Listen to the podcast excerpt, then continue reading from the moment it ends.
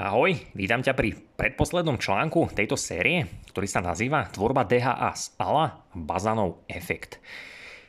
Vieš, prečo moderným ľuďom nestačí, ak naozaj konzumujú iba rastlinnú formu omega tri a prečo teda potrebujú živočíšnu? Prečo túto živočíšnu omega tri potrebujú dokonca v špeciálnej forme, ktorá sa nazýva es en dva? A dôvodom je niečo, čo ti dnes predstavím a nazýva sa to Bazanov efekt. Tiež ťa upozorňujem, že tento článok som pôvodne premýšľal, že rozdelím na dva, no nakoniec ho robím ako jeden, keďže už si zvyknutý, takže sa priprav, že opäť to bude nejaká hodinka nabitých informácií, ale tentoraz ťa upozorňujem, že to budú extrémne dôležité informácie, pretože kedykoľvek v budúcnosti, či už odo mňa alebo kdekoľvek inde na webe, budeš niečo čítať alebo počuť o rastlinnej živočíšnej strave, nejaké spory ohľadom nejakých táborov, vegánstva a tak ďalej, tak tento článok z mojej strany, ak sa ma na to spýtaš alebo budete to zaujímať, tak tento článok bude niečo, kde ťa automaticky a ihneď odkážem. Čiže ak ťa to naozaj zaujíma, chceš do rúk nejaký silný nástroj alebo vedomosť, tak tento článok naozaj, naozaj považuj za nutnosť a venuj mu čas a teda vypočuj si ho teraz, kým je, ako sa hovorí, čerstvý. Tu je krátky sumár toho, čo sa dnes dozvieš. Pozrieme sa na malé zopakovanie, čo je to teda tá dé há á, alebo tá omega tri dé há á, aká je funkcia, v čom je odlišná od ostatných omega tri. Pozrieme sa na to, prečo majú niektoré mastné kyseliny nenasýtené väzby. Už som to v dávnejších článkoch rozoberal, čo sú to nasýtené, nenasýtené, teraz si to zopakujeme, aj veľmi laicky, ti to ukážem, predstavím, aby si to mal opäť na mysli, vedel si to veľmi krásne nielen predstaviť, ale vybaviť, alebo ako by som povedal, aby si to hlavne pochopil, že naozaj, keď niekto povie nasýtený tuk a nenasýtený tuk, tak je tam veľký rozdiel a to nielen v tom, či sa pokazí, nepokazí, koľko vydrží a tak ďalej, ale aj v tom, akú má funkciu v tvojom tele.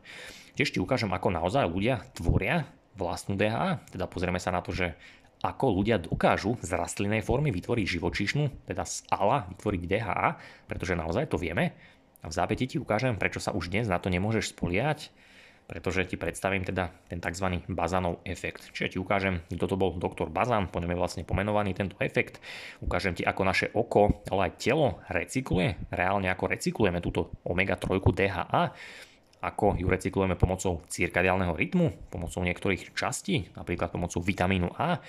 A na záver ti už na základe týchto vedomostí, ktoré dnes nadobudneš, tak ti prezradím, že prečo naozaj neandertalci napríklad vyhnuli a prečo sa u nás, u Homo sapiens, prestali, alebo prečo sme stratili enzymy na tvorbu napríklad vitamínu C, alebo prečo sme teda prestali už syntetizovať vlastnú dé há á. Takže tento článok naozaj považujú za veľmi dôležitý.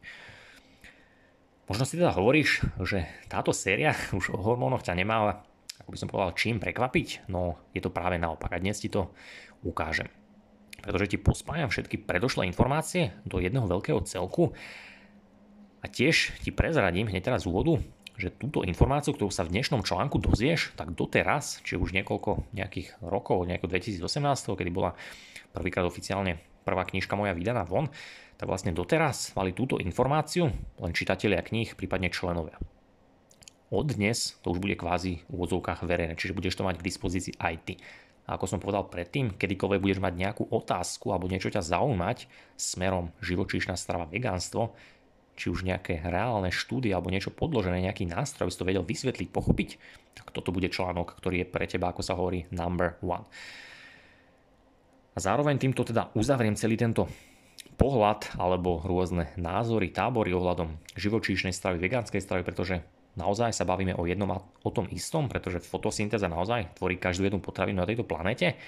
Ale kým nepochopíš na to, ako tento hydrologický cyklus plyne, ako sa v nás niektoré veci recyklujú ako v rastlinkách, tak dotedy sa naozaj môžeš hádať o čomkoľvek, ako zvyknem hovoriť, že keď ani len nevieš, že niečo nevieš, tak iba ťažko prídeš na to, čo je to, čo doposiaľ nevieš. A presne toto, čo človek nevie, býva zvyčajne to najdôležitejšie. To je to, čo zároveň uniká mnohým ľuďom, mnohým táborom, keď sa niekto háda o niečom, o vegánstve, o rastlinnej strave, živočíšnej, o tom, že by mali robiť toto, tamto. Tak ber na vedomie, že povedzme jeden tábor nevie toto, druhý tábor nevie toto, alebo nechce vedieť, tak práve to, čo nevie, alebo čo si možno nezisťoval, o čom možno nepočul, tak to je presne to dôležité, to, čo by ho mohlo posunúť ďalej a takisto spojiť možno tie dve, nazvime to, odlišné tábory, že by našli spoločnú reč a zrazu by zistili, že aha, v skutočnosti máme rovnaký cieľ a bavíme sa o tom istom. Tiež ti dávam ešte do pozornosti, že možno by sa ti hodili predošle hlavne štyri články z blogu, aby si tomu dnešnému úplne na sto percent porozumel, a to konkrétne Vznik života šesť, ten bol venovaný práve dé há á, omega tri, potom článok Červamozog sedem, tam bol skutočný vývoj Homo sapiens, potom článok Hormóny päť, ktorý bol o mitochondriách a o tvorbe steroidných hormónov, a taktiež článok Hormóny šesť, ktorý bol o vitamíne A, štítnej žľaze a ukradnutom pregnenolone. Takže pustíme sa na to. Prečo je teda dôležitá omega tri a konkrétne dé há á? Táto dé há á, celým názvom dokosahexaénová kyselina, nepotrebuješ si to pamätať, ja taktiež zvyčajne hovorím iba dé há á skratku, je to naozaj omega tri a patrí medzi pé ú ef á. A je to niečo, čo musíme naozaj príjmať v strave, jednoducho preto, pretože bez nej neprežijeme. Bodka. Čo je na tejto dé há á zaujímavé a zároveň aj podporuje tie slova, že bez nej neprežijeme, je to, že počas celej evolúcie inteligentného života, teda odkedy vznikol komplexný život a vyvíjal sa, tak táto dé há á je naozaj neustále konzervovaná v tom živote. To znamená, keď si pozrieš naozaj, vyhľadáš nejaké antropologické, archeologické záznamy, tak čím bol ten život komplexnejší, čím sa vyvíjal, tak tá dé há á sa u neho zhromažďovala viac, viac, viac, a nikdy ju proste nestrácal, čiže neustále tam bola počas toho vývoja. A druhá zaujímavá vec, že to miesto, kde sa už živočíchov koncentruje, nielen u nás, ale aj u ďalších vyvinutých živočíchov, alebo teda stavovcov, tak je práve nervová sústava, čiže asi to má nejaký zmysel. Čiže je zaujímavé, že táto dé há á sa nachádza prioritne vo fotoreceptoroch, čiže vie, že časti, ktoré zachytávajú svetlo, napríklad v oku, ale taktiež aj v synaptických membránach, teda tam, kde prebiehajú rôzne nervové vzruchy a tak ďalej. A mimochodom, Homo sapiens, teda my ľudia, máme túto dé há á, teda omega tri, najviac v sietnici, celkom zaujímavé, a taktiež v mozgu. A máme ich tam viac ako ktorýkoľvek iný živočích na tejto planete. Čiže keď sa zamyslíš, že Homo sapiens, najinteligentnejší živočích na Zemi, a má najviac dé há á, tak dnes ti ukážem, že to nie je náhoda. dé há á hrá naozaj kľúčovú úlohu nielen pri zraku, čiže bez nej by sme naozaj nerozlišovali farebné videnie alebo nedokázali by sme vidieť. Taktiež hrá úlohu aj v nevizuálnom vneme, teda aj v našom cirkadiálnom rytme. Taktiež je to nie, niečo ako neuroprotektor, teda chráni náš nervový systém pred oxidáciou, pred rôznymi vecami. Taktiež pomáha našim neurotransmiterom, aby sa dokázal, povedzme, dopamín, serotonín vylúčiť, preniesť, tak aj v tomto pomáha. Taktiež nám pomáha pri zvládaní prirodzeného stárnutia, čiže čím menej tej dé há máme, tým rýchlejšie a horšie stárneme a tak ďalej a tak ďalej. Čiže naozaj dé há á veľmi dôležitá. A posledná vec, čo možno spomeniem, je, že je tzv. Protizápalová, kdežto omega šesť rôzne, alebo teda väčšina, sú už naopak prozápalové, alebo to tak laicky povedané. A čo je pre teba dôležité, z dávnejších článkov by si to už mal vedieť, je tá jedna jediná vetička, ktorá opäť ti ukáže, že študovaním výživy by si na túto vetičku nikdy neprišiel, čiže opäť tie slova, že keď niečo nevieš, tak presne to je to najdôležitejšie. Čiže zapamätaj si, že dé há á mení svetlo na jednosmerný elektrický signál. To znamená, prichádzajúce svetlo dopadne na dé há á a dé há á ho zmení na tok elektrónov, čiže na jednosmerný elektrický prúd. A toto by ti možno mohlo už hneď aj takto v úvode doplniť, že prečo túto dé há á omega tri zhromažďujeme, najmä v oku, na sietnici, ale aj v mozgu. A mimochodom, všetky dôležité linky, referencie, štúdie, ak si chceš tieto, už len tieto slova, ktoré som povedal, potvrdiť, tak ako vravím v knihe, je ich neúrekom v predošlých blogoch, aj v tom blogu konkrétne Vznik života šesť. Ale ak si chceš teraz napríklad niečo na Google pozrieť, tak si pozri meno Nicolas Bazan a Michael Crawford. Toto sú dve mená. Keď si pozrieš ich celoživotné práce, štúdie, ktoré majú publikované verejne, tak už len toto ti bude stačiť na to, aby si naozaj pochopil, o čom, o čom tá dé há á je a čo tým ľuďom, ktorí sa zaoberajú iba výživou, chýba. Ja to dnes však ušetrím, alebo v úvodzovkách ušetrím, pomôžem ti, ak sa ti nechce vyhľadávať rôzne štúdie, materiály a tak ďalej, prípadne možno potom v budúcnosti, tak dnes ti všetko dôležité poviem. A keď sa to dozvieš, tak zároveň ti dôjde, že prečo je dnes, povedzme, taká možno pre niekoho zlá vetička, ale nemyslím to v zlom, myslím to úplne normálne alebo reálne, že prečo je dnes napríklad vegetarián, ktorý sedí pred obrazovkou alebo drží v ruke mobil, postuje povedzme niečo na Facebook bez akékoľvek ochrany a tento človek, tento vegetarián ti bude tvrdiť alebo napíše tam post, Že rastlina strava je pre teba lepšia, dokonca pre našu planétu, že pre teba zdravšia, tak je to doslova oxymoron. A po dnešnom článku pochopíš prečo. dé há á versus rastlina á el á. Čiže teraz sa konečne oficiálne dozvieš, prečo často tvrdím, že by dnes ľudia naozaj mali túto dé há á príjmať v strave, hoci naše telo si ju vie tvoriť. A teraz ti ukážem presne, ako si ju tvoríme. No, nezabúdaj, že strava je až druhorada. Toto je taktiež veľmi dôležitá vetička, pretože my, ľudia, ale aj celkovo každý živý tvor na tejto planete, tak sem prišiel naozaj na tento svet s tým, že môžeme jesť to, čo nám príroda dáva v danom prostredí. Čiže keď si sa narodil v podmienkach, kde rastie jablčko, tak pravdepodobne to jablčko môžeš zjesť. Ak nám v nejakých podmienkach dáva príroda ovocie, zeleninu, alebo máme k dispozícii dať toto ovocie, zeleninu, tak možno nepotrebujeme toľko živočíšneho mäsa, možno nepotrebujeme ísť toľko loviť a tak ďalej. No a povedzme v iných podmienkach, napríklad tam, kde žili eskimáci, žiadna zelenina nerastie, alebo ovocie, a povedzme, majú možnosť len si niečo uloviť alebo ryby chytiť, tak ver či never, ono to má svoj zmysel. Pre, presne toto je dôvod, prečo už, už je dnes živočíšna strava priorita, pretože ľudia už nežijú v súlade s prírodou a ich prostredie sa viacej podobá, hoci nie vo všetkom, ale viacej sa podobá tým eskimákom, pretože tam majú menej slnečného svetla. A naše prostredie sa naozaj zmenilo na nerozoznania, to za posledných povedzme len pár rokov, a určite mi dáš za pravdu, keď sa nad tým zamyslíš. Čiže aj preto musíš na stravu prihliadať radikálne inak. Čiže naše telo si naozaj vie dé há á, túto omega tri syntetizovať z podobných živočíšnych mastných kyselín, ako je napríklad dé pé á, to je kyselina dekosapanteánová, alebo é pé a, nebudem hovoriť o nejaké ďalšie názvy, je to myslím zbytočné v tomto audiopodcaste.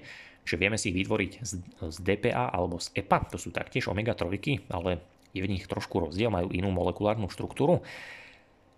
A mimochodom, tieto omega tri bývajú vždy teda v živočíšnej strave alebo v rybách, v mese obsiahnuté spolu, čo nie je náhoda. Potom je tu však rastlinná forma, takzvaná á el á, tu veľa ľudí pozná, je to kyselina alfa-linoleová. To je presne to, čo veľa ľudí sa tým obhajuje, že keď konzumuje rastlinnú stravu alebo konzumuje iks ypsilon gramov semiačok, lanových, či a tak ďalej, tak je tam veľa á el á, že si vedia vytvoriť nejakú dé há á, čo je naozaj z časti pravda. No, ako sa hovorí, pozor, pozor, alebo nie je tak rýchlo. Pretože najprv ti predstavím túto metabolickú dráhu, ako si tu dé há á vytvoríme, a potom ti poviem, v čom je ten v úvodzovkách háčik. Čiže najskôr treba podotknúť, že táto dé há á, čiže tá, ktorú chceme, ktorú potrebujeme, je naozaj dôležitá a má dvadsaťdva uhlíkov, toto je dôležité, a až šesť nenasýtených väzieb.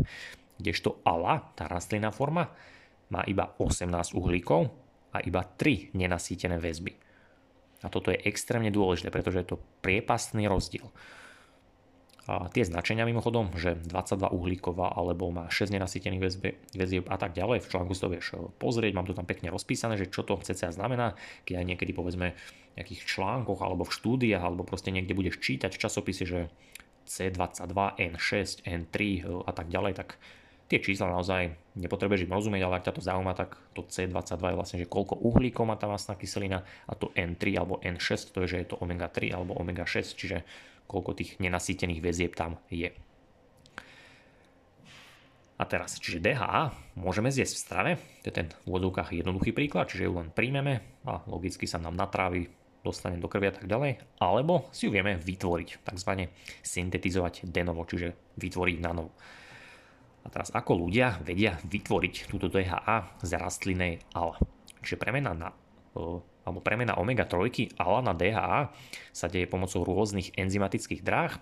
Deje sa to mimochodom v tzv. Endoplazmatickom retikule, čo je taká dôležitá časť v bunke, kde sa, alebo v jej blízkosti sa nachádza veľa mitochondrií, len tak mimochodom.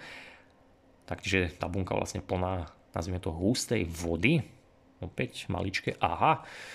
A v článku máš aj obrázok, ako to tam vyzerá, sú tam nejaké šípky, ako sa to tam mení a proste nejaké takéto veci. Teraz to nejdem tie názvy, nejaké komplikované enzymy rozprávať. Je to, myslím, na teraz nepodstatné. Prejdem teda, alebo preskočím trošku nejaký odstavec a poviem ti len také v úvodzovkách zhrnutie, aby si pochopil tej pointe, a potom sa dostaneme ďalej. Čiže tá á el á, keď zjeme povedzme tú rastlinu omega tri, tá sa dostane do tej bunky, k tomu endoplazmatickému retikulu. Tam sa potom pomocou nejakých krokov tzv. Predlží, to sa nazýva, že elongácia, čiže z tej osemnásť uhlíkovej sa stane dvadsaťštyri uhlíková, jednoducho sa tam niečo popripája, taktiež sa potom tzv. Desaturuje, to znamená, že z nejakých nenasýtených väzieb sa stanú nasýtené, alebo v tomto prípade skôr naopak, že z nasýtených väzieb, povedzme ako kokosový olej má veľa nasýtených väzieb, tak z niektorých sa stane nenasýtená a jednoducho pomocou nejakých takýchto krokov sa vytvorí tzv. dvadsaťštyri uhlíková masná kyselina, ktorá má teda už je trošku, nazvime to, zmenená. Potom táto dlhšia masná kyselina prechádza pomocou ďalších krokov, kde sa oxiduje, čo je to oxidácia, by si mal vedieť, to znamená, že sa z nej odoberajú elektróny a potom celý tento proces, kým už sa z nej stane potom dva bežná dé há á, teda tá, ktorú potrebujeme, tak sa tam deje niečo, čo sa nazýva dehydrogenácia, potom hydratácia, opäť ďalšia dehydrogenácia a potom niečo ako tiolické štiepenie, ale to nie je dôležité. Pre teba sú dôležité práve tieto prvé dva názvy, ktoré som povedal, že tá, aby vznikla tá dé há á, tak sa tam musí tá masná kyselina dehydrogenovať, čiže dehydrogenácia a hydratovať.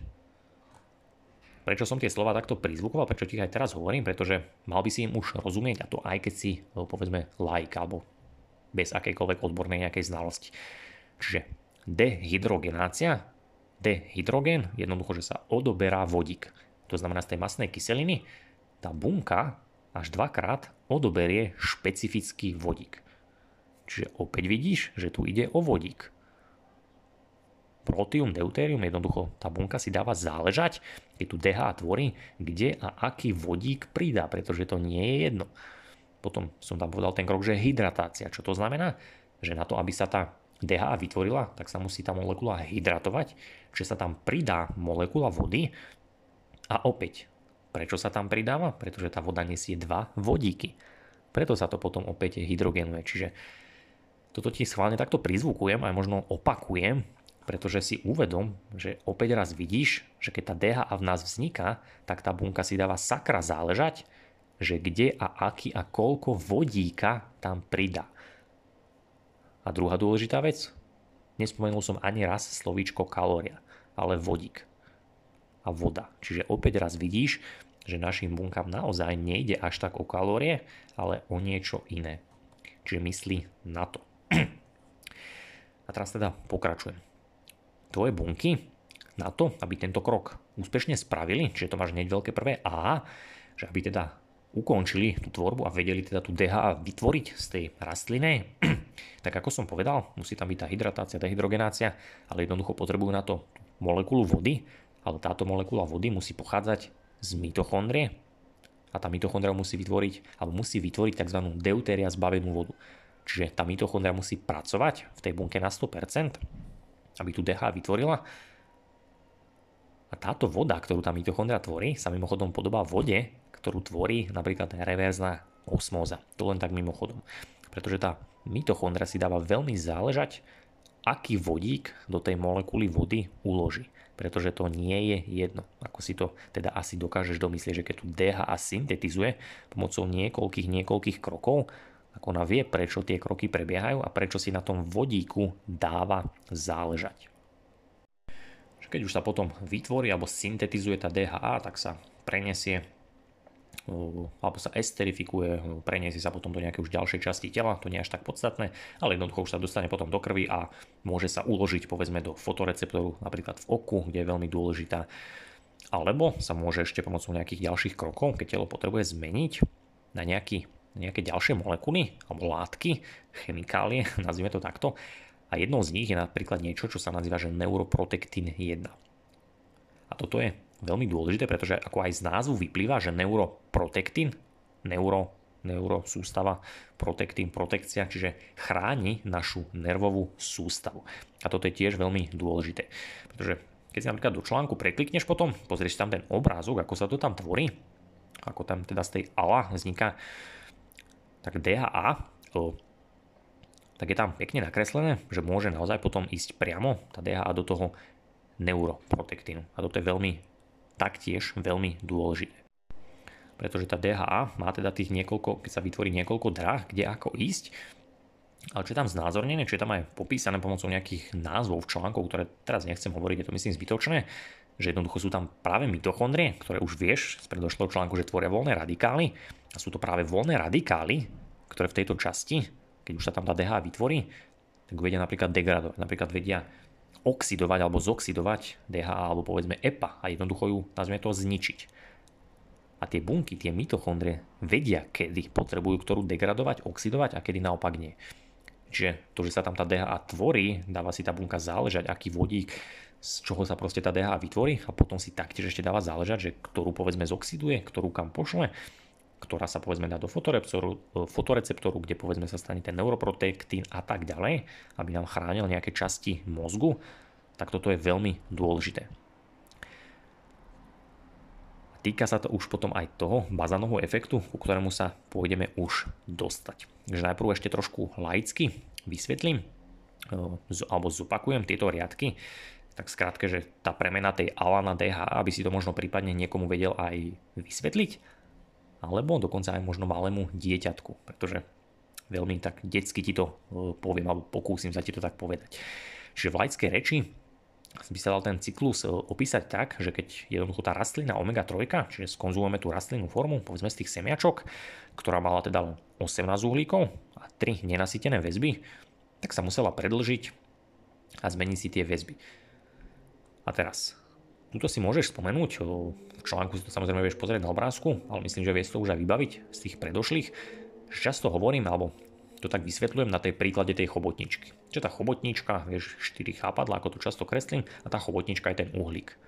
Ten uhlík, to je ten vlastne ten držiak alebo ten stavebný kameň každej molekuly v našom tele. Čiže my sme naozaj celí z uhlíka. Čiže jedným chápadlom drží druhý uhlík, ďalší uhlík, potom drží nejaký vodík, kyslík a tak ďalej. Čiže keď hovorím, povedzme, že tá omega tri á el á má osemnásť uhlíkov, tak v podstate tých osemnásť uhlíkov si predstav ako osemnásť chobotníčiek. Teraz dé há á mala dvadsaťdva uhlíkov, tak dé há á má dvadsaťdva chobotničiek. Čiže vieš si to predstaviť. A teraz tie chobotničky navzájom sa držia tými chápadlami. To je v podstate niečo, čo sa nazýva, že chemická väzba. A teraz čo je dôležité, tak tie chemické väzby, už si to niekedy počul, tak to v podstate, alebo laicky, tá chemická väzba znamená, že sa tie chobotničky držia chápadlami, ale v skutočnosti sú to elektróny, valenčné elektróny, ktoré sa mocou ktorých vlastne sa ten atóm drží s druhým atómom. A toto je veľmi dôležité. Pretože keď som ti teda povedal, že tá rastlina á el á musela svoje dvojité väzby, povedzme z tých troch, o, zmeniť, musela ich spraviť až šesť, tak toto je veľmi dôležité, pretože ty si to tak skrátene a laicky môžeš predstaviť, že tá rastlina forma omega tri tam mala povedzme len nejaké, nazvime to, tri chápadla, také voľné, ktoré sa voľne tam pohybujú a boli veľmi vzdialené od seba, kdežto tá dé há á ich tam má šesť a sú tak blízko, že sa dokážu navzájom dotýkať. Teraz, namiesto toho chápadla, už vieš, že v skutočnosti mám na mysli elektróny. Čiže v tej á el á sú tie elektróny len, nazvime to, tri takéto voľné, alebo tri chápadielka a sú ďaleko, v tej dé há á ich je až šesť a sú dostatočne blízko, aby sa dotýkali navzájom. A teraz keď si spomenieš na tú pôvodnú vetu, že dé há á mení svetlo na elektrický tok, tak by ti to malo okamžite trknúť. Pretože to jedno voľné chápadlo, alebo teda jeden voľný elektrón, je rozdiel medzi rastlinkou a medzi živočíchom. To je rozdiel medzi tým, že rastlinka nemá nervovú sústavu a ty máš nervovú sústavu. Taktiež je to rozdiel v tom, že rastlinka nedokáže, povedzme, vypočítať matematický príklad, no ty dokážeš. A tiež je to rozdiel v tom, prečo vegánska strava dnes už nestačí a prečo si musíš dať záležať viacej na živočíšnej. Čiže prečo potrebujeme naozaj v mozgu omega tri? Všetky pufa, teda nenasytené mastné kyseliny, v podstate slúžia ako nejaký stavebný materiál, ale taktiež aj ako signalizačné molekuly. A rozdiel je naozaj v tých dvojitých väzbách, čiže v tých, nazvime to, voľných chápadielkach tej chobotničky. Čiže tam napríklad é pé á, dé pé á, alebo tie omega tri majú len päť dvojitých väzieb, čiže len päť tých voľných chápadiel.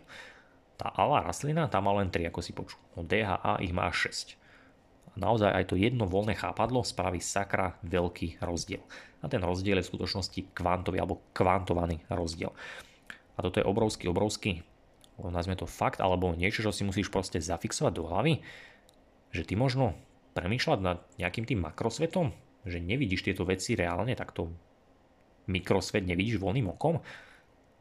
No to, že ty si teraz povieš, dajme tomu, že nejaká maličko, že ja neviem, túto spravím o krok viacej, alebo proste nejakú maličkosť urobíš, tak v tomto mikrosvete, v tom kvantovom svete si predstav, že jedna malička, jeden maličký rozdiel, jedna maličká zmena, alebo ja neviem, vzdialenosť, jeden mikrometer, jeden nanometer, proste čokoľvek maličké, tak dokáže spôsobiť sakra obrovský rozdiel v tom makrosvete. A toto dé há á tie len ukážkou, že to nemyslím iba obrazne. To znamená jedna jediná dvojitá väzba naviac a spraví rozdiel medzi rastlinkou versus živočíchom. Ten známy obrazok, ktorý často ukazujem, zajačik, mrkvička. Mrkvička je rastlinka, zajačik je živočích. Zajačik potrebuje alebo chce mrkvičku. Čiže zajačik je v úzovkách vegetarián. A toto je sakra rozdiel. Že tej mrkvičke, povedzme tá ona v sebe v listoch zhromaždí rastlinu á el á, ten zajačik má v sebe viacej dé há á. Keď ten zajačik zje tú rastlinu á el á, tak jemu to stačí, pretože on tú mrkvičku zje, pričom je bosý, pričom žije v lete, pretože tá mrkvička rastie iba v lete. No keď teraz vegetarián si tú mrkvičku odtrhne alebo kúpi v bioobchode a zje ju pred televízorom, tak je to sakra rozdiel. A to jedno jediné chápadielko, alebo v tomto prípade tri, medzi tou á el á a dé há á sú rozdiel medzi tým, či ten človek bude funkčný, či jeho mozog bude fungovať, či sa jeho hormóny budú tvoriť, či ho oko bude pracovať, či dostane krátkozrakosť alebo nedostane. Čiže naozaj myslí na to, že aj maličká zmena, maličký kvantový v úvodzovkách minimálny rozdiel je v skutočnosti obrovský, obrovský rozdiel. A teraz prejdeme na to dôležité. Čiže kto bol, alebo kto je doktor Bazan a ako oko recykluje svoje fotoreceptory. Čiže každá bunka, každá mitochondria a v podstate všetko v nás sa neustále prerába a recykluje. To by si už mal vedieť a predpokladám, že aj vieš.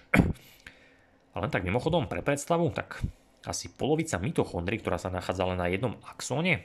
Axón je, možno už vieš, alebo mohol by si vedieť, je to niečo ako v vozovkách kábel, ktorý prepája naše neuróny. Tak len polovica mitochondrií, a to je tam, že tisíce až takmer milióny, tak sa ti zrecykluje, teda na novo postaví behom jediného dňa. Čiže je to sakra obrovské číslo. A naše bunky v tele, pokožka, tráviaci trakt, vysielka čreva a tak ďalej, to robia podobne, čiže opäť na dennej báze sa ti prerábajú. A čo je dôležité, že pri tejto recyklácii sa v podstate tá celá časť bunky musí rozložiť logicky pomocou nejakých mechanizmov na jednotlivé nejaké aminokyseliny, tuky a tak ďalej a potom sa v podstate poskladá na novo. Alebo sa povedzme nejaké dve bunky alebo dve mitochondrie rozložia a z tých dvoch nejakých, nazvime to zlých, sa spraví jedna nejaká silnejšia. Aj takáto je možnosť. A teraz dé há á sa v bunkách tiež recykluje, pretože tá dé há á tam je uložená v tých membránach a recykluje sa práve pomocou niečoho, na čo prišiel tento pán doktor Bazan.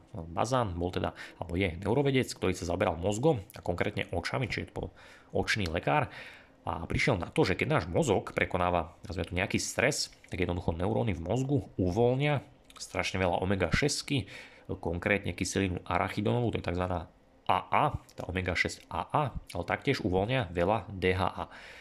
Táto omega šesť tá sa nachádza taktiež vo veľa častiach po tele, tiež je veľmi dôležitá, pretože sa z nej tvoria rôzne alebo tzv. Prostaglandiny, čo sú v podstate látky, ktoré slúžia ako nejaké signalizačné prostriedky, čiže jednoducho kedykoľvek sme sme to v nejakom strese alebo náš mozog je v strese, čo je v podstate vždy, keď čelíme stresu, tak naše telo myslí na to, alebo zapamätaj si, že uvoľní dé há á, ale taktiež omega šesť, čiže nie všetky omega šesť sú zlé, ako som to v úvode povedal, že sú zvyčajne prozápalové, no nie všetky. Napríklad táto á á je veľmi, veľmi dôležitá.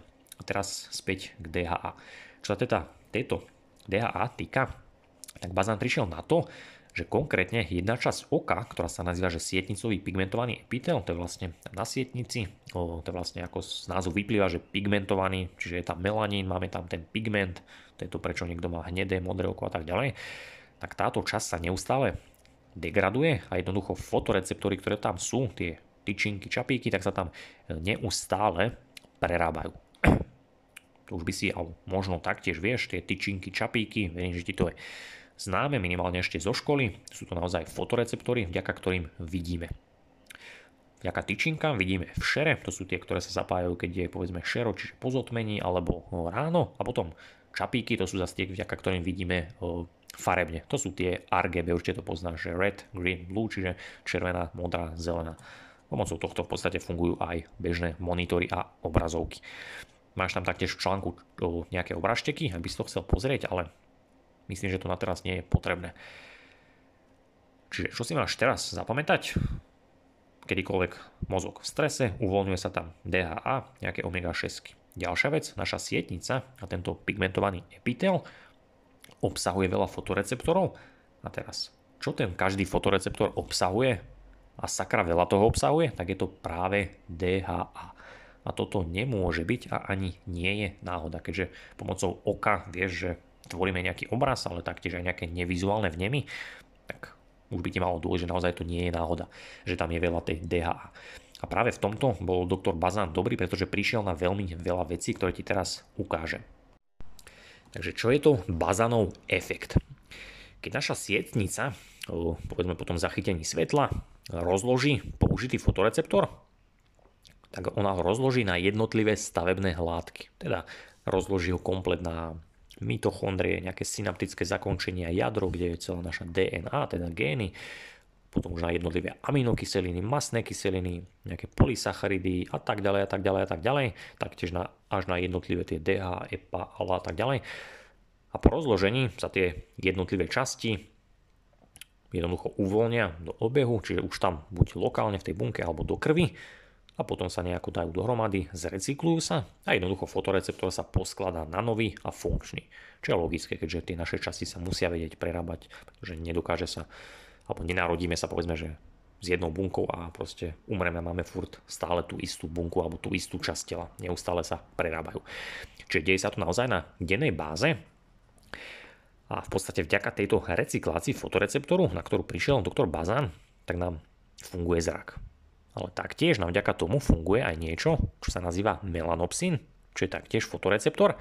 Veľa ľudí to už verím pozná, pretože súvisí s cirkadiálnym rytmom. Čiže tento Bazanov efekt je dôležitý na to, aby nám cirkadiálny rytmus fungoval.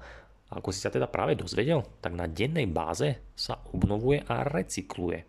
Čiže toto, alebo asi to musí byť veľmi dôležité.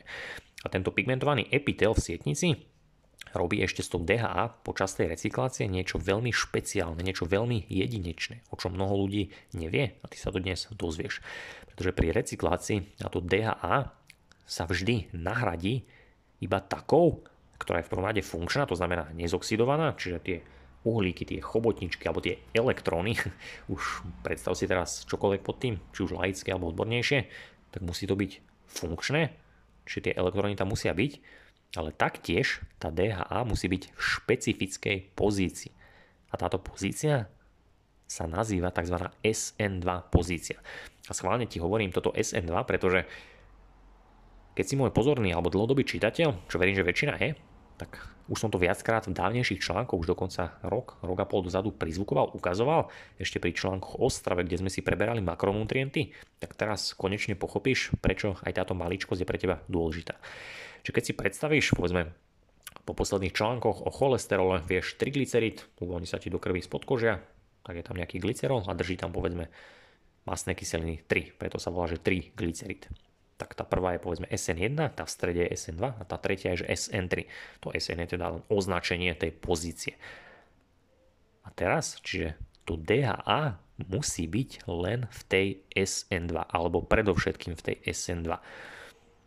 A toto je extrémne dôležité, čiže opäť raz vidíš, že jednak tá dé há musí byť nezoxidovaná, aby sa teda do toho fotoreceptora zabudovala, aby sa dokázal opraviť a teda fungovať, aby sme vedeli, aby zrak fungoval, aby melanopsin fungoval, ale taktiež, keď ju tam dostávame, tak musí byť ešte aj v špecifickej pozícii v tej molekule, čiže nie je to až tak úplne jedno.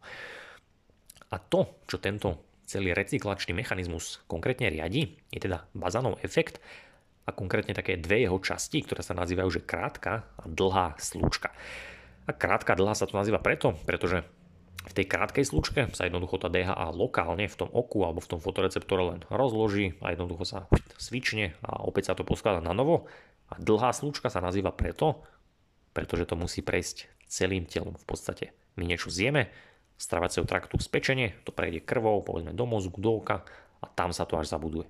Čiže krátka slučka len lokálne, povedzme v oku sa niečo rozloží, tam sa to na novo poskladá a dlhá slučka musí, alebo ide až spečenie, čiže skrz celé telo. V článku teraz si vieš pozrieť aj obrázok, kde to pekne vidíš znázornené, ako to teda vyzerá ten Bazanov efekt, dlhá krátka slučka. Je to mimochodom obrážtek z mojej prvej knihy, takže čitatelia, ktorú máte doma, teraz si to možno dajte pred seba, alebo ak si to už čítali, možno vtedy vám to až tak nedochádzalo, tak teraz verím, že sa veľa vecí došlo. A teraz si to rozoberieme, tú krátku dlhú slučku. Čiže Bazanov efekt a krátka slučka. Ako aj teda môžeš na tom obrázku vidieť, tak naozaj, ako som ti to práve povedal, tak tá krátka je naozaj len lokálna, to znamená v oku, konkrétne v tom sietnicovom pigmentovom epiteli sa jednoducho ten fotoreceptor rozloží na jednotlivé časti, aminokyseliny, dé en á, dé há á a tak ďalej a potom sa to tam lokálne len zabuduje naspäť. Avšak je tu veľké aha, ďalšie aha, aby si teda mal na mysli, že ako si to čítal, alebo ako som ti to pred chvíľočkou rozprával v úvode, že ako si vieme z tej rastlinnej formy vytvoriť tú živočíšnu, tak celý tento mechanizmus, teda tá krátka slučka, keď sa to tam degraduje, recykluje, tak je to veľmi komplexné, ale čo je extrémne dôležité, je to riadené cirkadiálne. To znamená, že tvoj cirkadiálny rytmus, ten melanopsin tam nie je náhodný, tak tento ovláda to, kedy sa to rozloží, ako sa to tam zabuduje a v ktorej pozícii to bude. A čo je pre teba na teraz jediné dôležité, že keď som povedal slovičko cirkadiálne, čiže vieš, že cirka okolo dňa, tak to súvisí aj s tvojou recykláciou vitamínu A. A o tomto boli predošlé články, ktoré by si už mal mať naštudované. Čiže na to, aby si toto dokázal, aby si tú krátku slučku vedel využívať, aby si teda, povedzme, dé há á nepotreboval zjesť, že jednoducho sa ti v tom oku recykluje lokálne, len priamo v tom oku, tak potrebuješ mať funkčný cirkadiálny rytmus a z toho sa odvíja, že potrebuješ ranné slnečné svetlo, čiže ráno musíš byť vonku, musíš to svetlo zachytiť do oka, predovšetkým do oka, no tiež k tomu potrebuješ aj ú vé svetlo. A to myslím smrteľne vážne.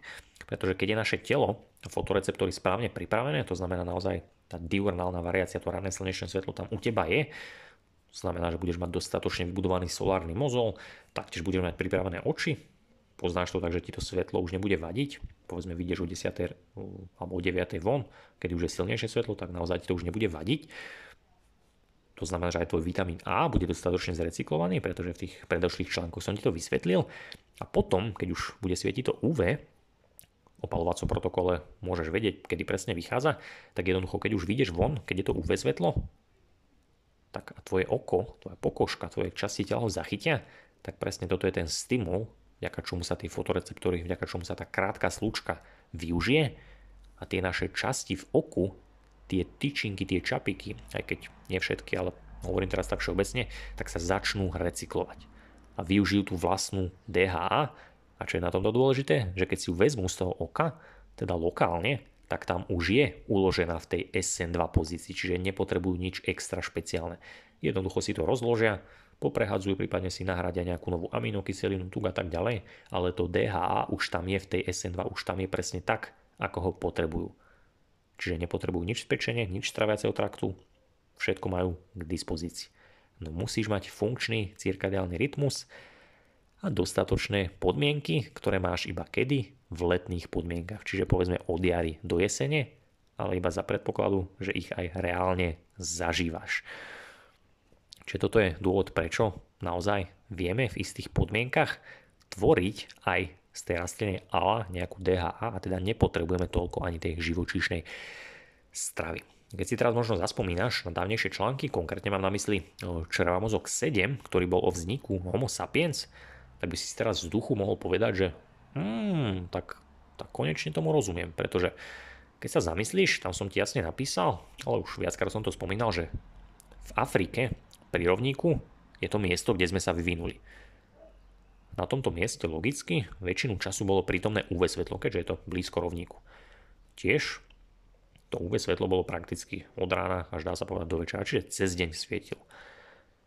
Tiež sme tam mali neustály prístup k morským plodom, rybám a najmä teda nejakým takýmto morským, morskej strave. V čom je táto strava výnimočná? že má sakra veľa dé há á, alebo najviac dé há á na celej planéte. Tiež obsahuje najviac elektrónov na tejto planéte.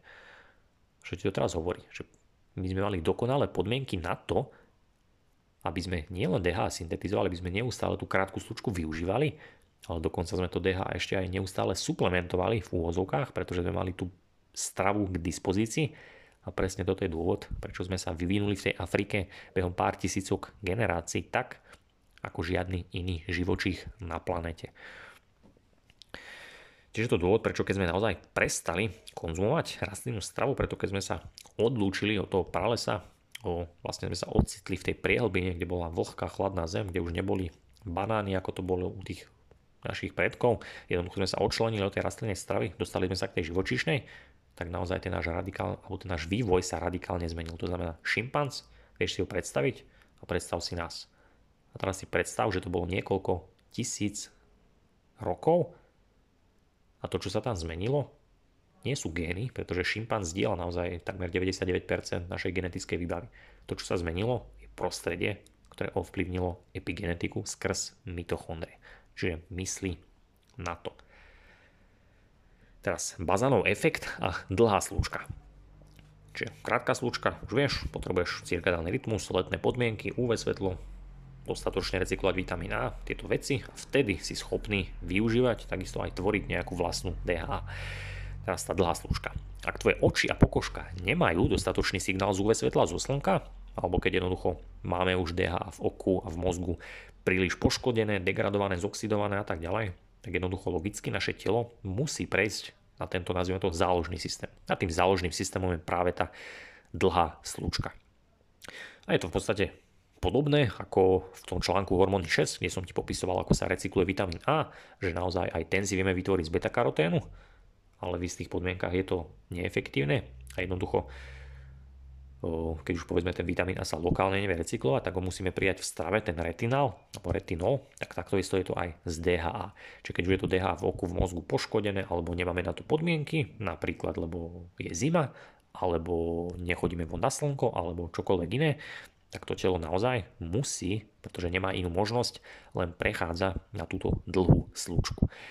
A to znamená, že v podstate naše časti, alebo jednoducho predstav si to tak, že tvoje telo príjme, povedzme skonzumuješ tú dé há á, prechádza to logicky tráviacím traktom, pečenou a tak ďalej a tak ďalej. A tieto časti tela to dé há á skenujú, že či je to tá dé há á, či to nie je povedzme tá á el á, či to nie je é pé á, či to je konkrétne dé há á. Keď zistia, že je to naozaj tá dé há á, presne tá dvadsaťdva uhlíková s tými šiestimi voľnými chobotničkami, tak povedia, dobre, je to ona, pošľú ju ďalej. Teraz prichádza ďalšia kontrola, kde oskenujú, či je to v tej konkrétnej es en dva pozícii, a keď zistia, že áno, tak ju pošľú už konkrétne krvou, dajme tomu do mozgu, do oka, kde potrebujú. Čiže to dé há á z tej stravy naozaj prechádza takouto dôkladnou prípravou.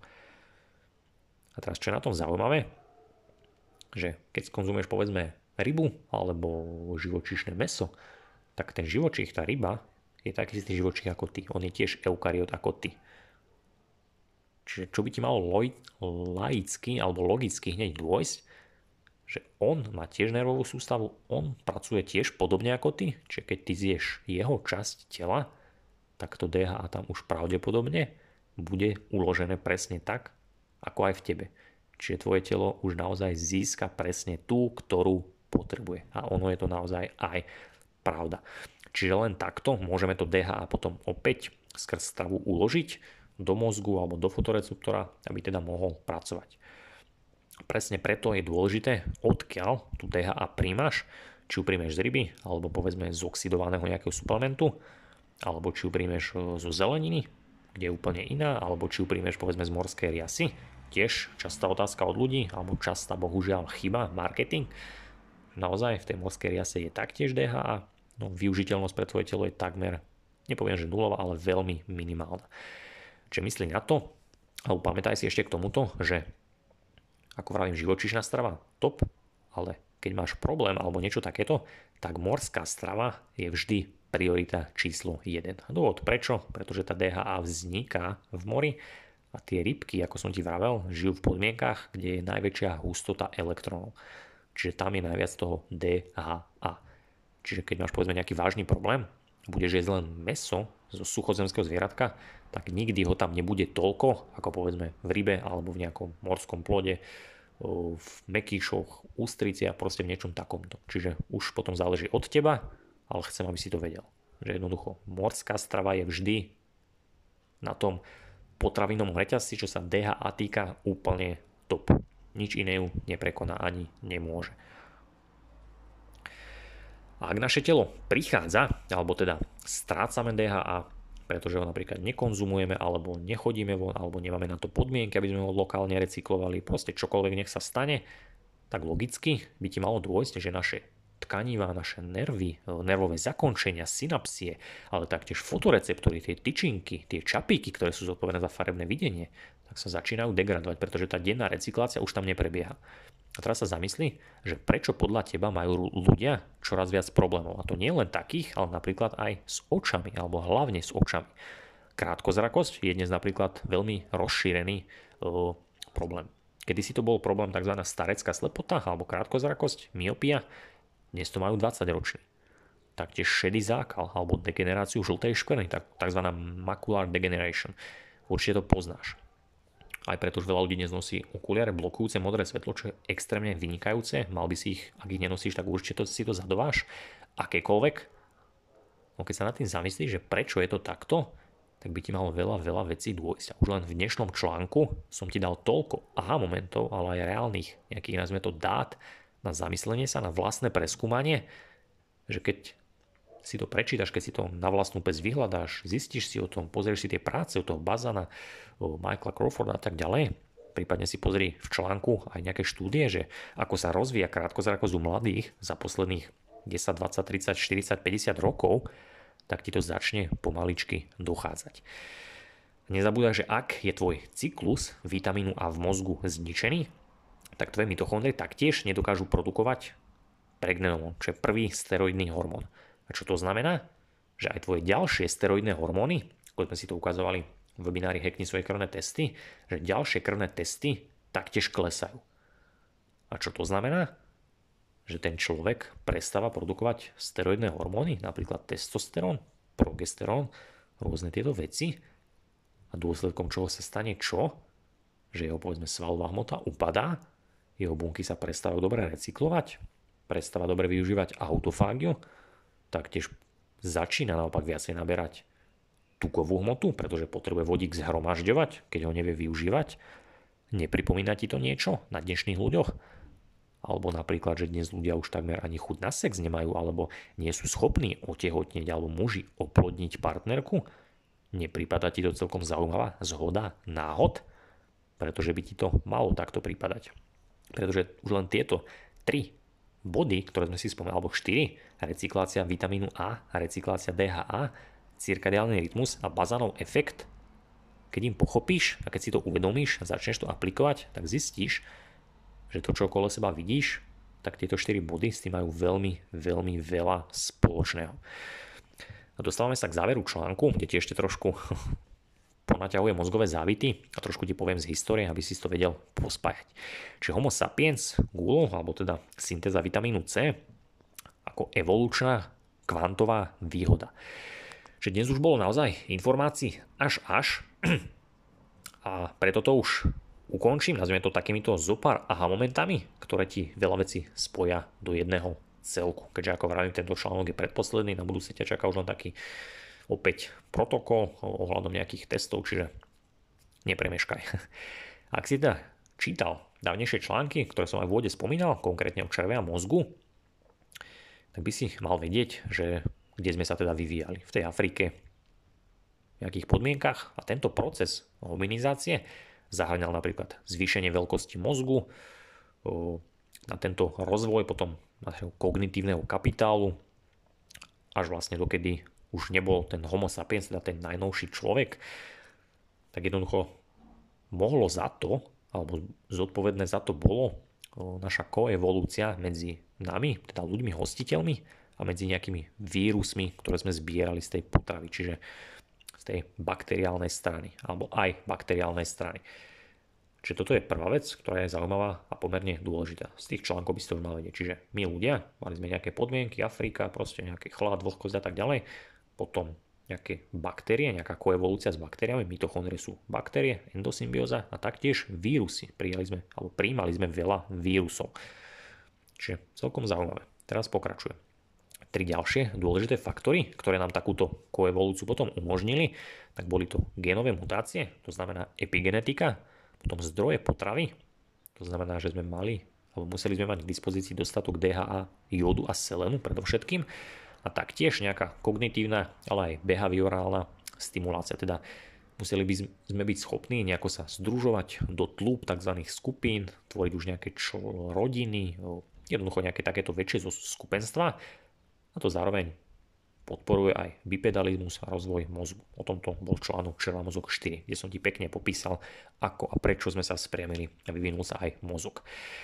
Teraz dôvod, prečo ti tieto fakty teraz hovorím, je napríklad ten, že keď si vezmeš náš predok, konkrétne Australopithecus, tak on ťažil alebo získal z toho, že sa u ňoho inaktivoval, teda deaktivoval sa gén, ktorý sa nazýva gulo, ale aj urikáza. A toto sú dva gény, ktoré umožňujú živočíchom syntetizovať kyselinu askorbovú, á ká á alebo alias vitamín C, čo je mimochodom silný antioxidant. A potom urikáza je zas enzym, ktorý živočíchom pomáha premieňať v úvodzovkách škodlivú kyselinu močovú na niečo, čo sa nazýva alantoin, čo je potom metabolit, ktorý už je voľne rozpustný vo vode a už je v úvodzovkách neškodný. Pretože veľ, väčšina lekárov dodnes verí, že kyselina močová je zlá. Keď sa teraz nad tým zamyslíš, že vitamín C je silný antioxidant, vo všetkých možných médiách počúvaš, že ho potrebuješ suplementovať, pretože bez neho neprežiješ. Teraz sa zamyslíš, že počas nášho vývoja z nejakého dôvodu sme prestali ho tvoriť a ešte sme stratili enzym, aby sme rozkladali kyselinu močovú, tak sa zamyslíš, že prečo to tá príroda spravila. Veď príroda mala dostatok času, mnoho vecí nám pomohla vytvoriť, zmeniť, upraviť genetiku a tak ďalej. Prečo nám teda tieto dva gény vzala? Prečo sme ich deaktivovali? Ak sú teda také dôležité. Pretože asi to malo nejaký dôvod. Ďalšia vec, ktorá sa u Homo sapiens objavila, bolo napríklad, že sme získali mutáciu, epigenetickú mutáciu v géne, ktorý sa nazýva že F A D S dva, je to tzv. Desaturácia, ktorá koduje nejakú desaturázu. Jednoducho ide o to, že sme získali mutáciu, vďaka čomu sme vedeli v tele tvoriť enzym, ktorý tvorí dé há á. To je presne to, čo som ti rozprával v úvode. Že počas tej evolúcie, ten Australopithecus ako sa vyvíjal, tak jednak prestal tvoriť vitamín C, stratili sme schopnosť degradovať kyselinu močovú a zároveň sme dokázali tvoriť tento enzym a z nejakej rastlinej á el á si tvoriť ešte aj ďalšiu dé há á. Verím, že opäť ti nejaké ďalšie veci došli. Pretože tento náš vývoj v tej Afrike predovšetkým tak naozaj závisiel predovšetkým od dvoch, keby som to mal zhrnúť, tak od dvoch faktorov, to znamená postupná zmena klímy a neustály a hlavne neustále zvyšujúci sa prísun dé há á a jódu selenu. Pretože všetky tieto faktory nám naozaj poskytli nepopierateľnú výhodu ako z hľadiska produktivity, ale aj syntézy dé há á a zároveň aj celkového vývoja nervovej sústavy. A toto je práve to, v čom sa Homo sapiens odlišuje. Naozaj máme neskutočne výnimočný mozog proti ostatným živočíchom. Keď do toho zarátame, povedzme ešte aj chlad, ktorému náš druh počas celej evolúcie čelil, keď si spomenieš na články o adaptácii na chlad, tak už by ti to malo dôjsť. A koniec koncov, ak chceš možno aj nejaký dôkaz, ďalší, ďalšiu vec na preštudovanie, tak si pozri tzv. Wormské alebo Wormské zaladnenie. Je to v podstate malá doba ľadová, ktorá bola niekedy podľa záznamov jedenásťtisíc rokov dozadu. To už je mimochodom vtedy, keď už bol moderný človek, už tzv. Tá paleodoba. Keď sa nad tým zamyslíš, tak by ti, alebo tak ti tieto moje slova to iba potvrdilo. Pretože iba Homo sapiens, ktorý naozaj ťažil z týchto nových variantov, z tých génov F A D S dva, taktiež tým, že sme prestali tvoriť vitamín C a tak ďalej, no zároveň sme čelili drsným podmienkam, zmene prostredia a vyvinuli sme sa zatiaľ, čo povedzme náš druhý, spoločne alebo taký podobný predok, napríklad neandertálec, neandertálsky muž, tento nedokázal a vyhynul. A čo je zaujímavé, tak posledné také známky, alebo čo máme archeologické nálezy, tak neandertálcov našli v zamrznutej jaskyni. pretože nezvládli alebo neboli uspôsobení na chlad, pretože nemali epigenetické mutácie na to, aby rozvinuli cukrovku. A hádaj čo, Homo sapiens mal túto adaptáciu. Homo sapiens dokázal rozvinúť cukrovku. A práve preto často ukazujem aj ten obrázok, aj to prizvukujem, že ten cukor v krvi, ako nemrznúca zmes, má svoj zmysel. A v tých posledných článkoch, kde som ti dokonale ukázal, prečo športovci nepotrebujú sacharidy, ako využívame glycerol, ako dokážeme z glukózy spraviť tuk, čiže skonzumuješ cukor a spravíš z neho kokosový olej, tak verím, že by ti to už malo dôjsť. Pretože vďaka tomuto, všetkému, vďaka tomuto, týmto podmienkam, týmto meniacim sa podmienkam, alebo aj drsným podmienkam, tak bol na nás ako druh Homo sapiens naozaj vyvíjaný obrovský evolučný tlak, ktorý nám v podstate umožňoval využívať kvantovú mechaniku vo svoj prospech. A to práve pomocou dé há á, ktorá má tieto kvantové alebo kvantované vlastnosti. A čo bohužiaľ tiež pomerne zaujímavé, že dnes moderní ľudia vďaka umelému prostrediu a neuvedomovaniu si toho, v čom žijeme, tu opäť prichádza tie slova, že keď niečo nevieš, alebo že keď ani len nevieš, že niečo nevieš, že to na teba môže mať vplyv, tak je to veľmi dôležité, tak práve dnes tento náš moderný spôsob života a to, že väčšina ľudí si to neuvedomuje, tak postupne spôsobuje pravý opak tej našej evolúcie. Čiže v podstate to, čo dnes vidíme, ten zhoršujúci sa zdravotný stav, to, že podľa štatistiky je priemerný človek obézny, chorý, berie nejaký liek, tak v podstate to je popis tzv. Deevolúcie. To znamená, že to človeka trošku na tej priečke tej evolúcie uberá teraz trošku opačným smerom. Záver alias pozvánka do premium členstva. Takže uvedomujem si, že bol dnešný článok trošku opäť dlhší, ale som prekvapený, stihol som to v podstate do hodinky, čiže kratší ako ten posledný, takže som aj rád, že som ho nerozdelil na dva. A opäť prizvukujem, že tento článok bol extrémne, extrémne dôležitý. V tomto podcaste som, ako vravím, nehovoril nejaké tie názvy, obrázky, vieš si to pozrieť v článku, ak ťa to zaujíma. Ale čo ti odporúčam, jednak vypočučil, vypočuť si tento podcast minimálne dvakrát, alebo teda ak ti stačil raz, tak raz, ale hlavne aspoň povedzme to jedno meno, toho Crawforda, alebo toho o, Bazana, alebo proste o, nejakú štúdiu, ktorú mám v článku spomenutú, alebo čokoľvek, čo ťa z toho zaujalo, nejaké tie názvy, to zaľudnenie, proste niečo si nájdi, pozri si to, kúp si nejakú knižku o tom, alebo na Google si to vyhľadaj, alebo na Wikipédii, alebo si stiahni nejakú štúdiu, čiže naozaj si to reálne pozri, preštuduj, pretože až to spravíš proste čokoľvek, čo ťa zaujalo, tak verím, že ti naozaj, keď to na vlastné oči uvidíš, tam nájdeš potom nejaký ďalší odkaz, ďalší odkaz, že zrazu ti to začne zacvakávať, že aha, asi naozaj na tom niečo bude. A zrazu začneš čítať povedzme niečo o svetle, o nejakom elektrickom toku, elektróny. V tej štúdii je tam spomenené niečo o strave, niečo o, o mozgu, prečo mozog nevie, povedzme v takomto svetle funguje inak, prečo v takomto inak. A zrazu ti začne dochádzať, že ono to naozaj nie je až tak o tom konvekčnom uhle pohľade, o tých kalóriách, ale je tam niečo ešte dôležitejšie. A to niečo je práve napríklad kvantová biológia. A o tejto budú potom ďalšie články, konkrétne ďalšia séria kvantová biológia, na ktorú sa teda dostaneme už čoskoro. A taktiež si v tom dnešnom článku dostal veľmi silný nástroj, takže využívaj ho múdro, pretože už môžeš niekomu aj veľmi laicky, prípadne aj odbornejšie vysvetliť, prečo naozaj rastlinná strava dnes nestačí, prečo my ľudia, ktorí máme takýto vyvinutý mozog, ktorý je plný dé há á, prečo naozaj, keď žijeme pri televízore, prečo ti nestačí jesť mrkvičku alebo špenát, ale prečo potrebuješ živočíšnu stravu. Čiže myslí na to. Ak sa ti článok páčil, tak budem rád, keď ho budeš ďalej zdieľať alebo mu klikni, označ, že sa ti páči, aby si mi dal najavo, prípadne mi daj spätnú väzbu, napíš mi do správy, že ti niečo dal, prípadne či by si chcel ešte niečo ďalšie k tejto téme vedieť, aby som to zahrnul v ďalších článkoch. A taktiež ako posledné ťa chcem, alebo dávam ti do pozornosti možnosť pridať sa medzi premium členom za jednorazový poplatok, a to s trvalým prístupom.